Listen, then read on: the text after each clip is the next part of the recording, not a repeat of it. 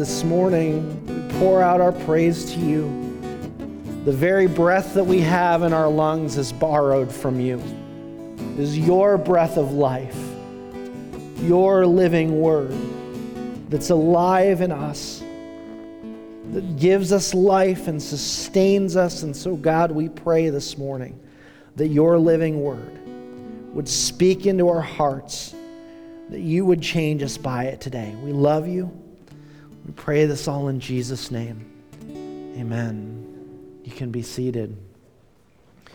I hope you guys don't mind. I'm actually going to take a seat here uh, this morning, too. I, uh, moment of full disclosure, I had a, a, a, moment in the wee hours of, of the morning this morning where I, I wasn't quite sure if I would be giving the message uh, here this morning. Um, just uh, spiked a, a, pretty high fever and just struggled to sleep and just wrestled with um, just health stuff last night. So thankful to be here with you and thankful to be able to, to share the message with you this morning. And, and I, uh, I, I, truly believe that, uh, that there's some things in here today that, uh, that, uh, that God is going to use here as, uh, as we grow in Him and as we, as we grow together.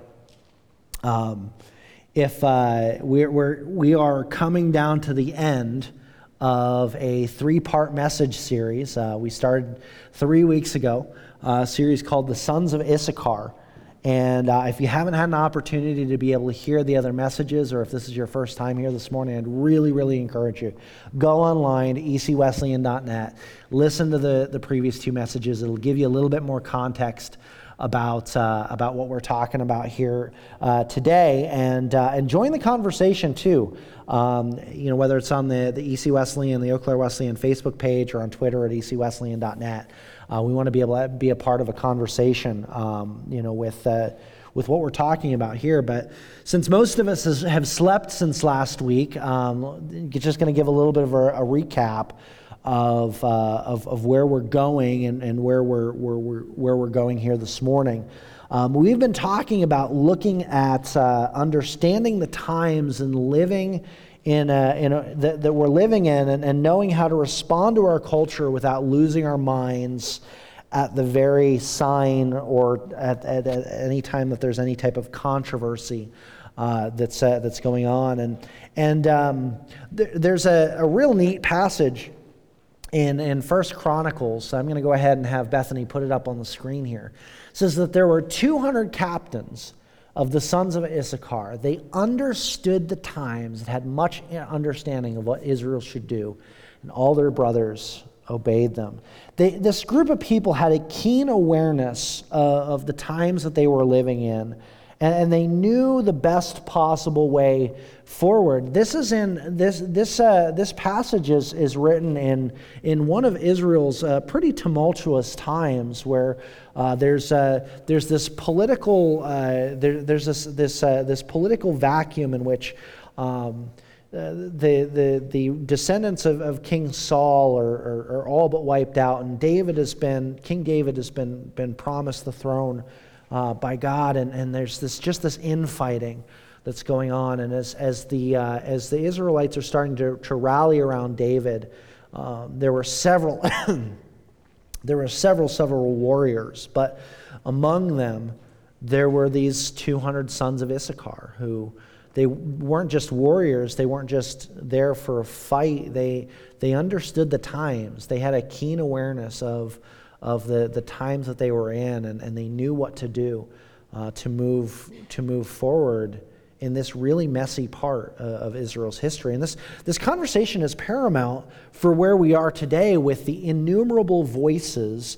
Uh, from news outlets to social media and uh, those conversations that are taking place in our families and our neighborhoods, um, on events that are taking place all around us, all with differing opinions on how we should react or how we should respond to them. And if you're anything like me, the temptation in the midst of controversy is, is to simply turn it off, block it out, shut it out, and walk away. But if God, if God loves this world so much, and the people in it so much that he sent his son into it, then, then we have to embrace the mess We have to embrace the mess that we find ourselves in and discover the best way to bring God's redemption into that mess. And this is why we can't afford to ignore our culture anymore. Uh, last week, I shared with you a, a, quote by a guy named Walt Mueller. Uh, Walt runs a, an organization in Pennsylvania called the Center for Parent and, and Youth Understanding, a great organization. But Walt Mueller puts it like this He says, In today's media dominated culture, media avoidance and ignorance invites irrelevance that can spell disaster.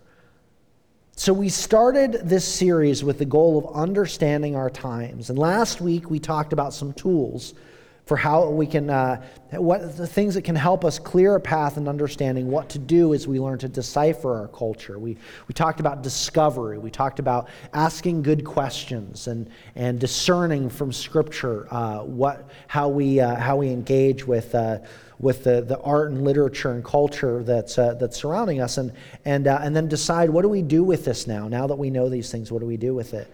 And, uh, and, and, and these tools are really, really helpful for us in deciphering uh, the culture. And it isn't just for the sake of understanding, uh, but it's, it's so that God, so that we can allow God to leverage our culture in order to put Him on display in it and through it. I'm of the, I want you to hear me a second. I am under the firm conviction that God can leverage and redeem just about anything to bring him glory. That God can redeem and, and can leverage just about anything to, to bring him glory. I love in this testimony that we heard from Ryan Reese, um, somebody that's a, a, skateboarder and, and into the music scene, that you know God is using his thing, you know, and, uh, and, uh, and, and, and leveraging that to, to, to bring good news to, uh, to groups of, of, of people. And, uh, and, and each of us has, has those things too that God wants to leverage. And there are things in our culture that God wants to redeem and leverage um, so, that, uh, so that He can be put on dis- display, His glory can be put on display. So, where do we go? Where do we go from here? Where do we, where do we go from all of that? Well, this morning I, I want to start with a little, little bit of a perspectives question. And uh, the, the question is this If I were to if I were to ask you to think about a, an evil regime that was led by uh, a charismatic leader with a fascination for eugenics and mysticism, what would come to mind? Probably Nazi Germany under, underneath the, the rule of Adolf Hitler. But if you, were to, if you were to back the map up a little bit, and you were to take it a little further south and a little further east, and back a few thousand years, there's an empire that any time, anywhere in the Bible, you read a description of this place, it is evil manifest. For several generations, this regime would conquer nations defile anything that was sacred to them, kidnap the best, brightest, and most attractive of its children and teenagers in order to assimilate and indoctrinate them with this regime's ideology. And then, once all that was done, make them serve right alongside of the leadership, doing the same to other nations that they set their eyes on. This, this regime was so bad that at the very end of the Bible, in Revelation, thousands of years beyond this regime's grasp or relevancy, John describes evil personified as this regime, as Babylon, a devourer of all that is pure and good, a living symbol of godlessness to the very end of time. And into this culture, we find the story of a young man snatched from his homeland and dropped in the, military, the, the middle of this military machine. His name is Daniel, and this morning we're going to be joining his story. Some of the points that we're going to be talking about today uh, come out of Larry Osborne's book, uh, Thriving in Babylon. Uh, if you want to use the Bible in the pew in front of you, we're going to be reading from page uh, 719. Um, it's also going to be up on the screen here, too. But we're going to be starting in Daniel chapter 1, starting in verse 1. In the third year of the reign of Jehoiakim, king of Judah, Nebuchadnezzar, king of Babylon, came to Jerusalem and besieged it. And the Lord delivered Jehoiakim, king of Judah, into his hands, along with some of the articles from the temple of God. These he carried off to the temple of his God in Babylonia and put in the treasure house of his God. Then the king ordered Ashpenaz, chief of his court officials, to bring into the king's service some of the Israelites from the royal family and the nobility, young men without any physical defects, handsome, showing aptitude for every kind of learning, well informed, quick to understand, and qualified to serve in the king's palace. He was to teach them the language and literature of the Babylonians. The king assigned them a daily portion, amount of food and wine from the king's table. They were to be trained for three years, and after that, they were to enter the king's service. Among them, cho- of those who were chosen, were some from Judah Daniel, Hananiah, Mishael, Azariah, and Azariah. The chief officials gave them new names. To Daniel, the name Belteshazzar. To Hananiah, Shadrach. To Mishael, Meshach. And to Azariah, Abednego. But Daniel resolved not to defile himself with royal food and wine. And he asked the chief officials for permission to not defile himself in this way. Now, God had caused the officials to show favor and compassion to Daniel, but the officials told Daniel, I'm afraid of my lord the king, who has appointed your food and drink. Why should he see you looking worse than the young men of your age? The king would have my head because of you. Daniel then said to the guard, whom the chief officials had appointed over Daniel, Hananiah, Mishael, and Azariah, Please test your servant for ten days. Give us nothing but vegetables to eat and water to drink, and then compare our appearance with that of the young men who eat the royal food, and treat your servants in accordance and what you, to, with what you see. So he agreed to this and tested them for 10 days. At the end of the 10 days, they looked healthier and better nourished than the young men who had ate from the royal food. So the guards took away their choice foods and the wine they were drinking uh, and gave them some vegetables instead. These uh, young, four young men, to these four young men, God gave knowledge and understanding of all kinds of literature and learning. And Daniel could understand visions and dreams of all kinds. At the end of the time set by the king to bring them into his service, the, the uh, chief official presented them to Nebuchadnezzar. The king talked with them, and he found none equal to Daniel, Hananiah, Mishael, and Azariah so they entered the king's service, and in every matter of wisdom and understanding about which the king questioned them, he found them ten times better than all of the magicians and enchanters in the whole kingdom. And Daniel remained there until the first year of King Cyrus. Daniel's story begins with the consequences of someone else's actions. Jehoiakim was a wicked king, and I don't mean that in like the New England sense of like he wasn't wicked good, you know, he was, he was a wicked king. Uh, his reign lasted about 11 years, but during that time, he, ens- he enslaved and abused his own people to live lavishly as he allied himself with whoever was powerful enough to keep him in power. Several prophets tried to reason with him, to warn him about what was coming if he continued down this path. But Jehoiakim refused to acknowledge God's warning. As a result, God used the nation of Babylon as a blunt instrument to remove him. But his people paid the greatest price for his arrogance and his ignorance. And if you've ever experienced if you have ever experienced being the collateral damage of someone else's actions, and you know the place that we find Daniel at when we, when we see him at first in the story. And while we don't have any specifics about his parents, we know that they were of some royal descent or they were some royalty.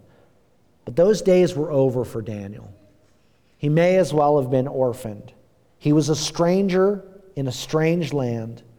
Not only that, but he was now a part of a strange house. Nebuchadnezzar would have viewed children like Daniel as, as instruments in both immediate and future political control. So he would essentially collect and raise the best and brightest and most attractive captives from every house. Nebuchadnezzar was kind of like the original Pokemon master. He'd catch them all from every nation and train them up so that he could be the very best, like no one ever was. No one? No? Sorry, I thought I was at least going to get a laugh out of Russell.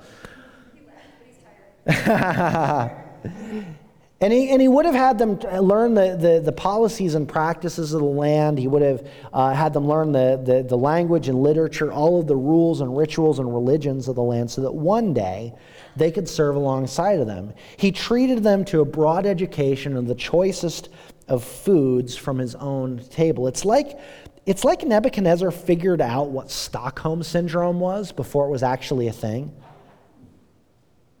This dude was pretty twisted. He was known for being a pretty twisted character.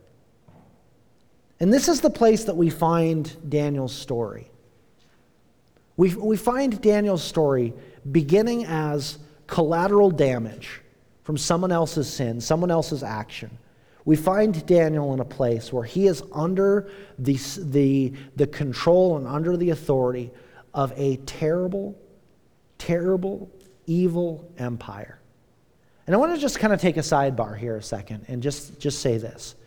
If you ever find yourself losing hope, if you ever find yourself looking at the, the climate around you and looking at, at atrocities that take place around you, if you ever find yourself in a place thinking it could not possibly get worse, remember that it can always be worse. Daniel found himself in the center of, of what biblical literature will, again, remember, let me remind you, would, would display as evil personified. But the hope in the midst of all of this is that God was with Daniel through it all. And in Daniel's story, I believe that we're going to find three essential character traits for today's sons of Issachar. Trait number one is wisdom. The definition of wisdom we find in Proverbs 9:10. Proverbs 9:10 says this, "The fear of the Lord is the beginning of wisdom, and knowledge of the Holy One is understanding." Daniel understood that God's ways were always the best ways. He would have been old enough to, to have seen the end of, of King Josiah's reign. Now, King Josiah was an, was an, was an incredible king. He, uh, he toppled a lot of the, the, the idolatrous, uh, idolatrous practices that Israel had kind of borrowed and had co opted for themselves. And, and, uh, and Josiah uh, reinstituted uh, the, the, the, the teaching in the temple. And, and, uh, and Josiah was, was considered to be a godly king because he brought some of these Israel back from some really terrible practices. And Daniel would have been old enough to have seen how God, knowing God changed everything. And the wisdom that Daniel found in that, and that we can, are enabled to find today, is this letter A to live out a genuine faith set apart from situational ethics. To live out a genuine faith set apart from situational ethics. In verse 8, it says that Daniel resolved himself. He decided right then and there on the spot that he would not be defiled. He resolved that the way forward was with God. And while we have in chapter one details about food from the king's table, I, I truly believe that this is more than just about food. That Daniel set himself, set himself up to not be defiled not be defiled in this, in this new land. You see, Daniel's trainings and studies would have taken him into studying things like astrology and witchcraft and divination. And not only was Daniel undefiled by the food and his studies, he was actually better at understanding them than all of Babylon's greatest magicians and enchanters. And it would have been so easy for him to simply just go along with the new terms and conditions of his life. Well, maybe still holding on to some of the ideas of his heritage. But Daniel resolved that regardless of what anyone around him was doing, that he would walk consistently with God. And we have the, cha- the same choice today and, and every day. We choose to, li- to allow God to lead us in every area of our lives. We, we ask for His wisdom to guide us in our relationships and our choices and our, our financial decisions. We, we ask God to, to give us wisdom in knowing how to proceed forward. And as we, go, as we grow in Him, we learn to trust Him more and more empowering us to be more and more consistent in our faith in all areas of our lives. This is, this is actually one of the, if you read in the New Testament, you, you see people who are uh, filled with the Holy Spirit. And, uh, and this, is, this is one of those things that being filled with the Holy Spirit does, that it, uh, it, it, pushes out those, those, uh, those things that would separate us from, in relationship from God and, and with others, and, and, uh, and, and sets us in a, in a place where we're, where we're wanting to be more, closely follow more, uh, for, uh, that we would follow more closely God's ways and follow those consistently. And as we grow in wisdom, we learn in wisdom, letter B, to be tolerant in the biblical sense. Now, tolerance is kind of an interesting word because it, it's kind of become known in, in our culture as, as, or misunderstood or misrepresented in our culture as kind of a, a shallow version of, of unconditional love. But in the biblical sense, the, the biblical definition of tolerance is this tolerance means that we grant people the right to be wrong without becoming apathetic or uncaring about them. Tolerance means that we grant people the right to be wrong without becoming apathetic or uncaring about them. In other words, true tolerance suspends our expectations of others while still allowing our hearts to break for them. True biblical tolerance acknowledges that every person has the right to choose or to choose not to follow God's design and leave room for grace, for, for God's mercy, and for God's justice. John Wesley, the founder of the Wesleyan Church, put it like this in, in uh, one of his letters to an early itinerant pastor. He said this He says, The longer I live, the larger allowance I make for human infirmities. The longer I live, the larger allowance I make for human infirmities. And I don't know about you uh, if, if you ever struggle with this, but I, I know that this is something that I struggle with. Um, and the struggle is generally born out of this place of, like, I want to see, like, God's best for the world. Like, I want to see God's best for, um, for my neighbors and for my friends who aren't following after Him. Like, I want, I want that so bad for them. I want to see the, the I, I want to see the elimination of, of, of the damage that sin causes. I want to see the goodness of God at work in everyone. But I can't force faith on somebody else. I can't legislate love. I can't make somebody want to follow God. I can't force them to do that. But in this tension that Daniel experiences, experienced, resolving to live a godly life in a godless culture, God gave him wisdom to letter C, to trust God's ultimate goodness and power. Daniel remembered God's track record. If he could deliver them before, he could do it again. Which built up the next character trait that we need in understanding our times and knowing what to do. And that characteristic is number two hope. Hope. The definition of hope is this it's a deep seated confidence in God's character. Hope is a deep seated confidence in, in, in, God's character. The letter A, even in the darkest moments, God's character is immutable. God himself declares in Malachi 3 6, I, the Lord, do not change. The author of Hebrews writes Jesus Christ is the same yesterday and today and forever. God is unchanging, his, his character is immutable. Perspective is such a powerful thing, and when we look at our circumstances, at all the things that are going on in our culture, at the latest news, the latest outrage, confidence in the unchanging character of God can give us hope. Let me just share a little little perspective piece here with you today. Like, like I, and, and I just want to acknowledge here that, that we enjoy the, the privilege of, of being citizens of the United States. It's a great privilege that we have. But as Christians, like, that's a secondary citizenship. Like, our primary citizenship is in the kingdom of heaven. And so, no matter what happens here, no matter how bad things get, there's a better home. There's a better home that we're looking towards. And it's not just, it's not just that, that we have this thing that we're looking towards, but, but we, have this, we have this great hope that we can bring others along with us in that. And you know, when we when we understand that, when we recognize that, that and we have place our confidence in the unchanging character of God, it, it fills us with so much hope. And what I mean by that is, is that if I know that God's strength is available in my weakness, then I can endure my weakness a little bit longer. And if I trust that God is a God of justice, then it means that I don't need to vindicate myself. I don't need to vindicate myself when I've been mistreated or wronged. If I can acknowledge God's consistency, his consistency yesterday, it gives me great hope for today and for tomorrow. And it's interesting to me that, that in, in, each, uh, in each election cycle, I feel like that, that we go through this as Christians, uh, we tend to find ourselves in this place where we panic over the prospects, the, the future of the church, and the climates for Christianity.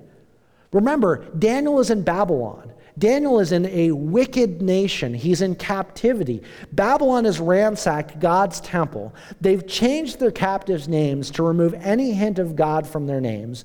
And yet, God is still at work in and through them in the most hostile of climates. Daniel's hope in God was unshaken by his circumstances because he knew who God was. And through it all, that God would see him through to the very end. And one of the most amazing things is not only is God's character unchanging, but his promises are unchanging too. And one of the well, we can't cover all of God's promises this morning. One of the one of the great promises that, that he gives is that God promises to build his church in spite of opposition.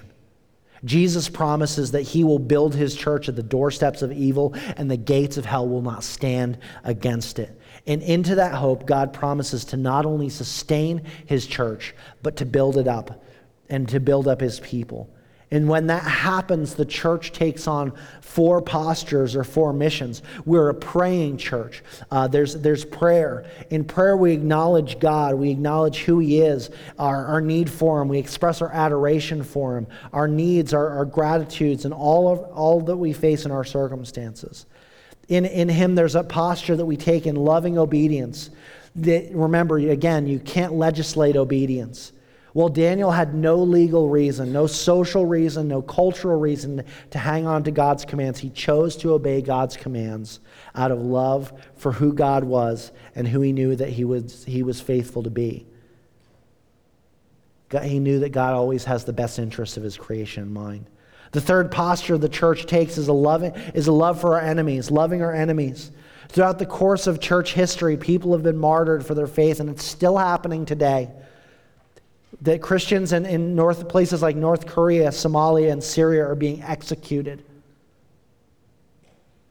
And they're extending love and the love and forgiveness of Jesus up to the very end. And the final posture of a, of a church filled with hope is faithfully proclaiming the gospel. You see, when we share the hope that we found in Jesus, we are reminded that, that of that hope that God has given to us, and we're encouraged by it. And so we have wisdom and hope that God, God builds in us as we seek to understand our times and know what to do. But there's a third characteristic that's absolutely vital in this conversation, and that's number three humility. The definition of this humility serves is serving others by putting their needs above ours. In order for us to thrive in and effectively navigate our cultural climate, we need to build up the character trait of humility. This trait really empowers us to serve others, even if there's hostility towards us in return. It flies in the face of our humanity. It flies in the face of our humanity. But I think about it like this. If Jesus, who's being, uh, who is unfairly executed, if Jesus willingly goes to a cross and is executed by people who are fully aware of what they're doing as they are spitting on him and beating him and hurling insults at him, if Jesus utters words like, Father, forgive them, they don't know what they're doing then I think that's a posture that we really need to look at too. I think those are some of history's most unfair words, but I am so grateful for them. You see, like Jesus would put on display for the whole world to see, Daniel understood this to be true. He knew that, that humility is, letter A, desiring the best for those who oppose you. Humility doesn't just want the best for ourselves, it wants the best, it wants others to benefit, even those who don't like us. When Daniel made his request for a menu changed to his overseers, it wasn't solely for his own benefit. He desired thing, the better things for everyone around him, even though in that moment the rest of the company probably wasn't really too pleased that they were taking away the, the uh, wine and pork chops. And this is essential to forgiveness. Last fall, uh, Dr. Terry Law came here to speak, and, and uh, one of the things that he said about forgiveness was that, that, that for, true forgiveness happens when we pray God's blessing on other people, on people that have, have offended us or people who have hurt us. And if we are forgiven people, we need to be forgiving people. And we practice humility in this, in this true form. And in that, we also remember that humility is, ref- is letter B, refusing to celebrate our enemy's impending downfall. Proverbs 24 17 says, Do not gloat when your enemy falls, when they stumble, do not let your heart rejoice. If you continue reading Daniel's story, there's this moment where King Nebuchadnezzar has a terrifying dream that foreshadows the impending end of the reign of Babylon. And while Daniel could have celebrated the victory, he could have, uh, he, he could have thrown in Nebuchadnezzar's face all of the awful things that he had done, Daniel's response was to celebrate the goodness of God in revealing the mystery of this dream and to be compassionate in his interpretation of the dream as God was revealing this to the king. And so when we walk through conversations like this, of course, the, the question we have to answer is so what? So, what do I do with this information now? Well, character is something we have to remember is it's refined. Character is, doesn't just develop overnight. We make the choice to grow in wisdom, to grow in our hope and in humility by living out these character traits as we put aside panic and engage our culture. In church, it's messy. It's messy and it presents itself with a lot of challenges, but this is how character creation happens. It's how we develop a grasp on understanding our times and knowing what to do. Let's pray. God, I know that uh, a, a, series like this can land in all sorts of, of places, but God, we, we ask that you would give us wisdom to, to hear these words and to know what to do uh, in them. God, we pray that you would build our, our wisdom in you, that you would build our, our, uh, our trust, our confidence, our hope in you, and that you'd also keep us humble. That you would, uh, that you would cause us to be a people who walk in humility. God, as we, uh, as we close here in a time of worship, I, I, I pray that we would not only recognize um, us in relationship to you, but also the things that you desire to do in and through us. We love you pray this in Jesus' name. Amen. Would you stand as we close in worship here this morning? Well, I really want to thank you all the, this morning for, uh, for your compassion and uh, with, uh, with uh, me being sick here today. Um, but uh, I want to leave you with this. As you go from here, may you grow in wisdom as you discover God's character, in hope as you live in co- the confidence of it and in humility as you recognize your need for it to be developed in you to the glory of God. And may you walk in this world as sons of Issachar, understanding the times and knowing what to do. Don't forget, too, to make sure that you see Todd Colep about the Gideon stuff as well. God bless you as you go.